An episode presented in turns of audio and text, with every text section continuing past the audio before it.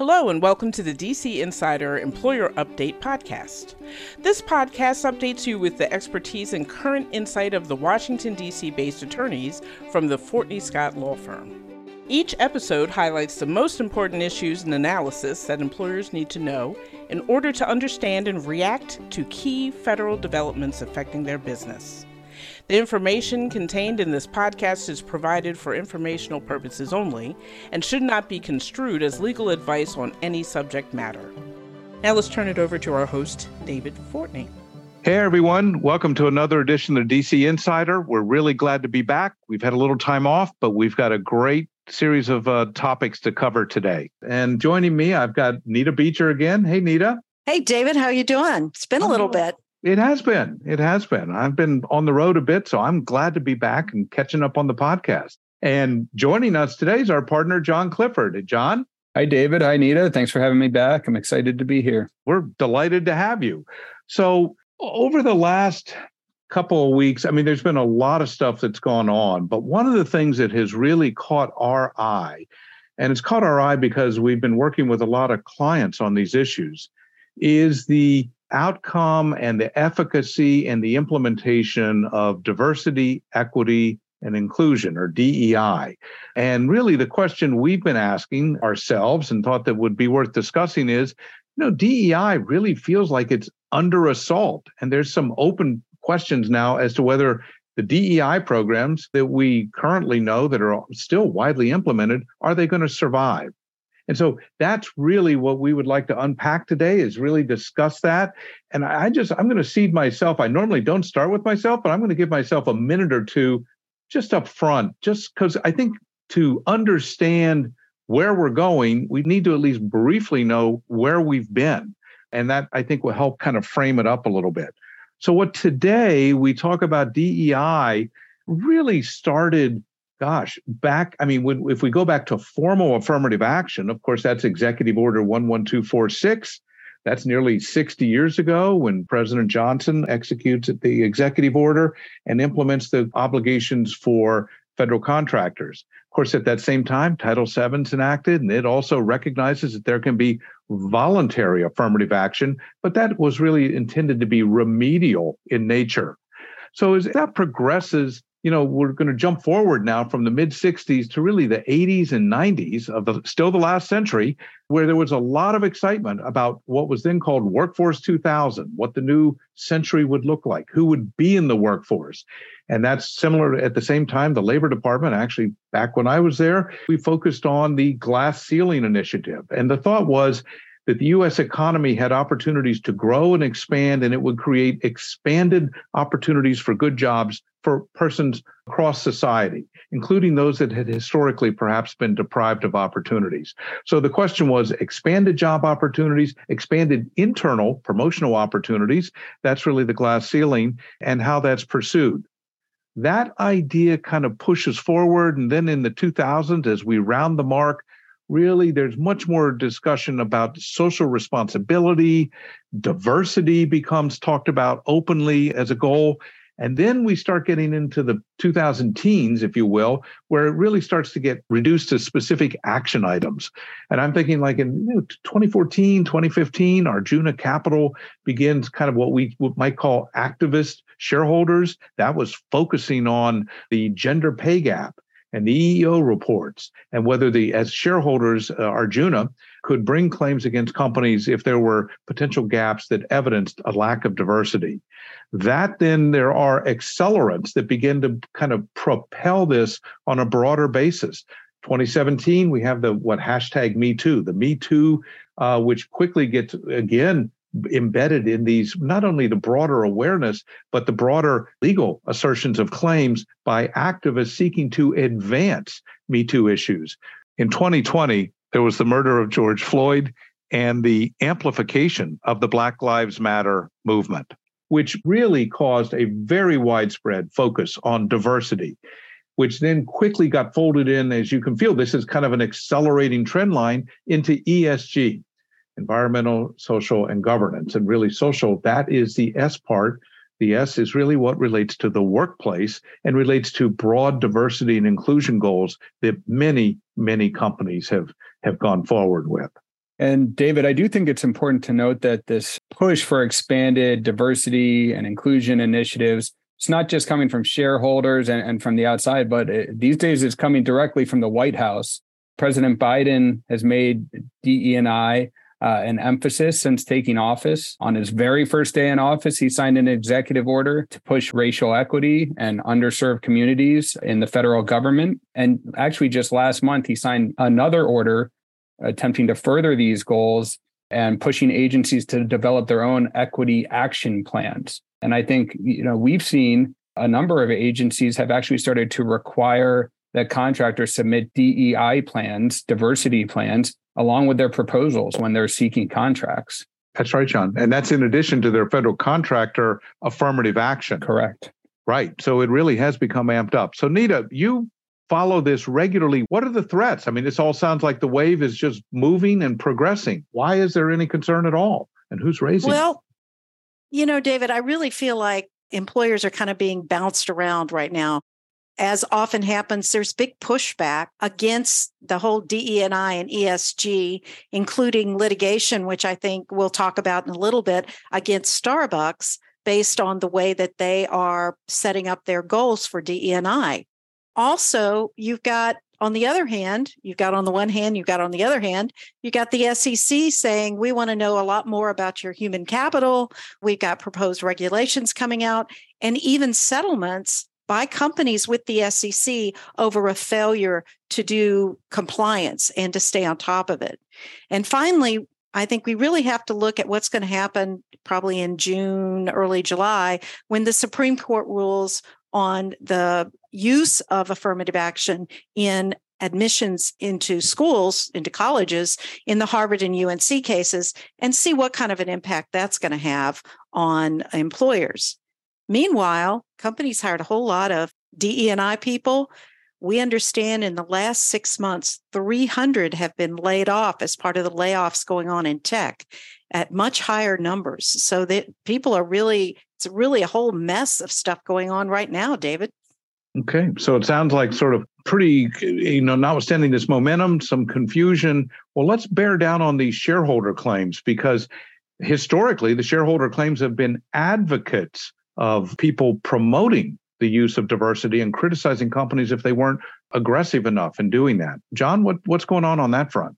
Yeah, David, that's right. I think eh, you pointed out 2014, 2015, we were seeing these activist shareholders really pushing for DE&I. And now it seems over the past one to two years, I think we're seeing the pendulum start to swing back the other way. And we're seeing these conservative shareholder groups uh, pushing back against DE&I and ESG initiatives that corporations are putting in place.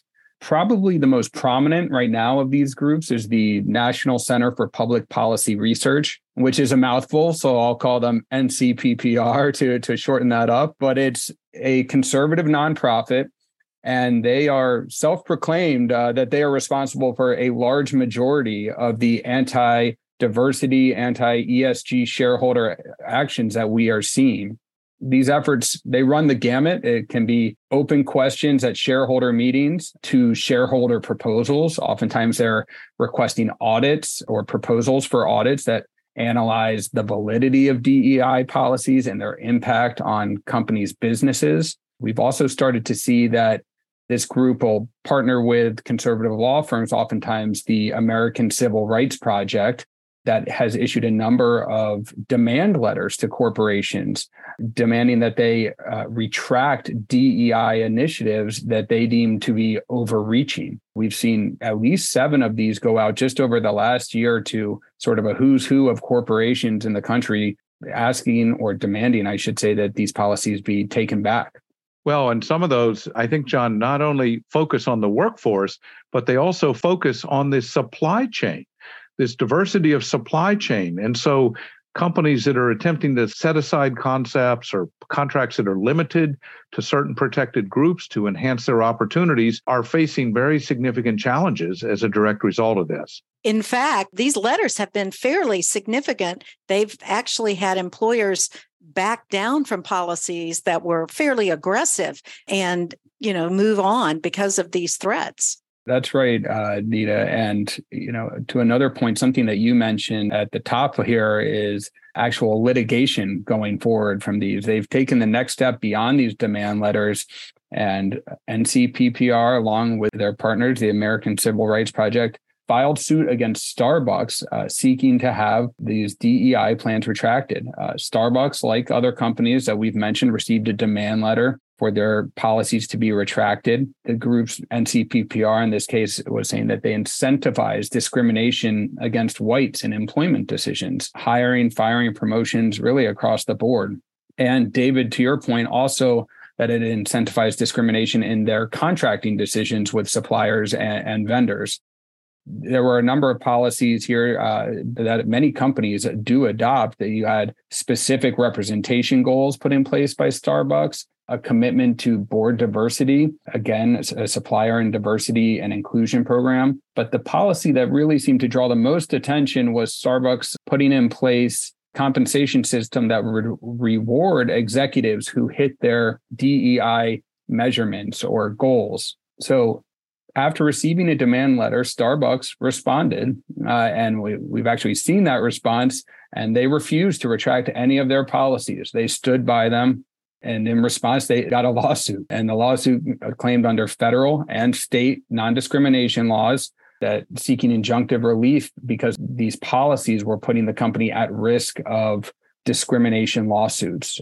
Also, I think of note here is that the lawsuit also names not just the company itself, but all of Starbucks officers and directors individually, alleging that they have breached their fiduciary duties by implementing these diversity, equity, and inclusion policies. So this lawsuit is still in the very early stages. We haven't received a response, or, or the court hasn't received a response from Starbucks at this point, but in my discussions with David and Nita, I, I, know we've all found it interesting that there has not been any motion to dismiss this case. I think it's being taken very seriously. I think they have some substantive claims, and uh, we're certainly I know a lot of people are very interested to see how this plays out.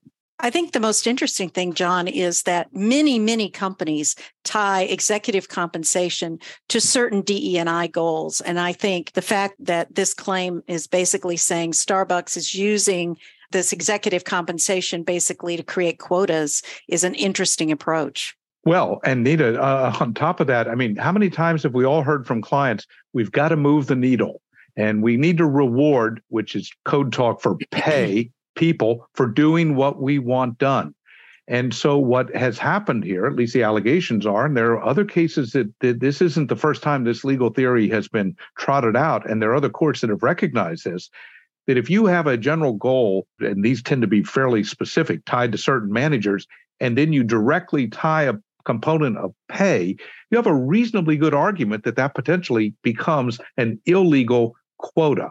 And that is the thrust of what's here. So it's a good lesson for anyone with a DEI plan to be careful not to fall into that.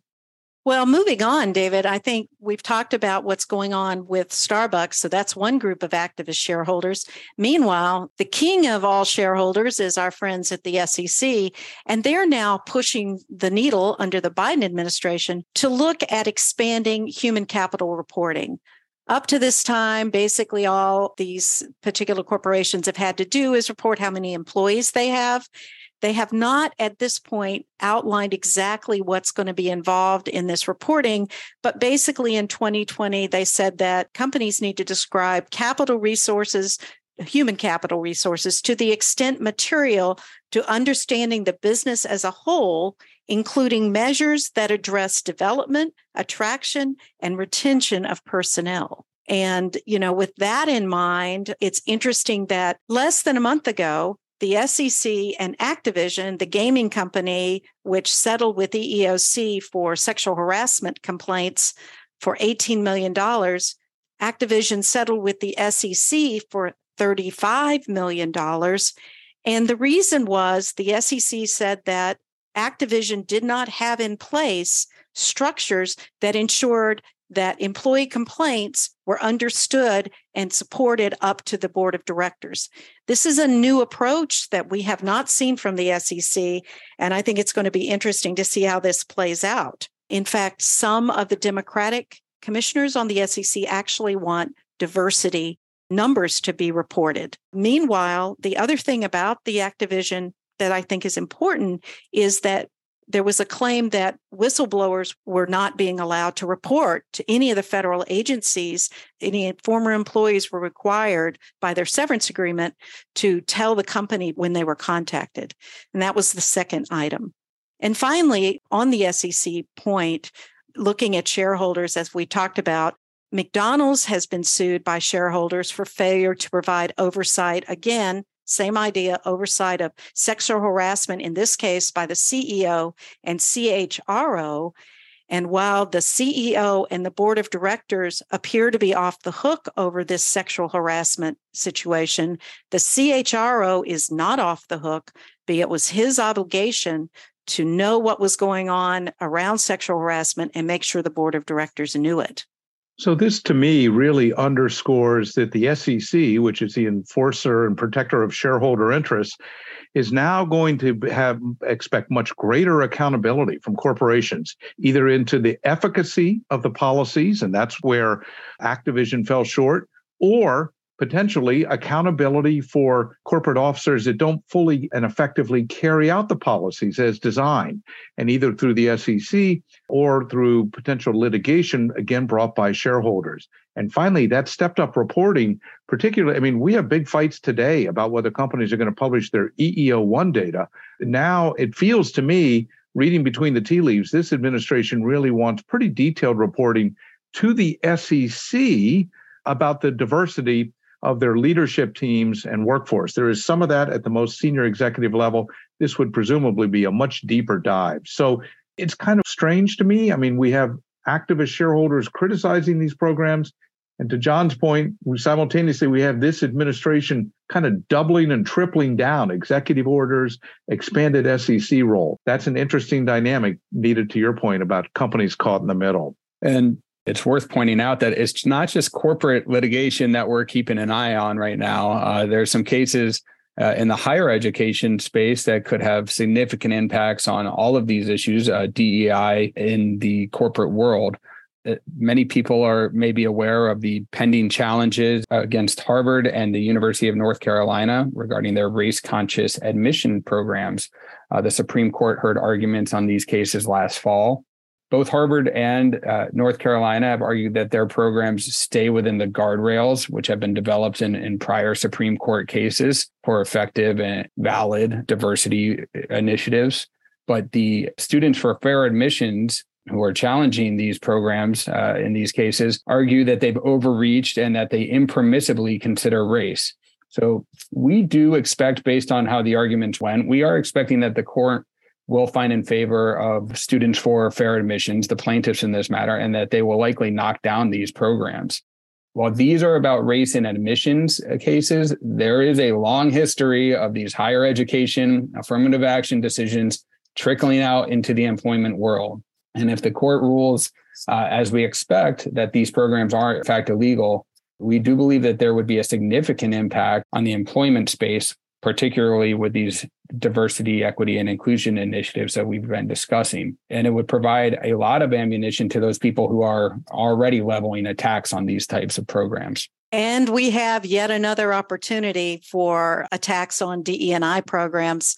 The Supreme Court has accepted and is expected to rule by the end of this term on an expansion of accommodation based on religion. The way that the current situation is set up is that all employers have to do is to provide a limited level of accommodation that is not going to basically burden them and de minimis amount. The expansion is expected by the Supreme Court to be at the level of the ADA accommodation. And as many cases, there's a lot of a religious pushback on LGBT and other items of respect and training, I think DE and I professionals and CEOs and corporations need to keep a very close eye on this case and how it might impact their programs.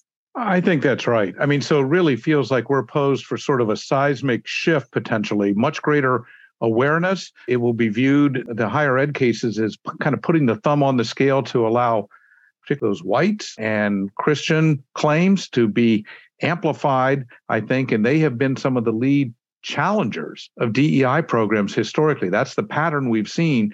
So the I think the broad sense is here that that's likely, you know, in 90 days or so, we're going to see another seismic shift. And then I think the litigation and all the cycle that we've laid out here is likely to spin up and increase significantly. Significantly. All right.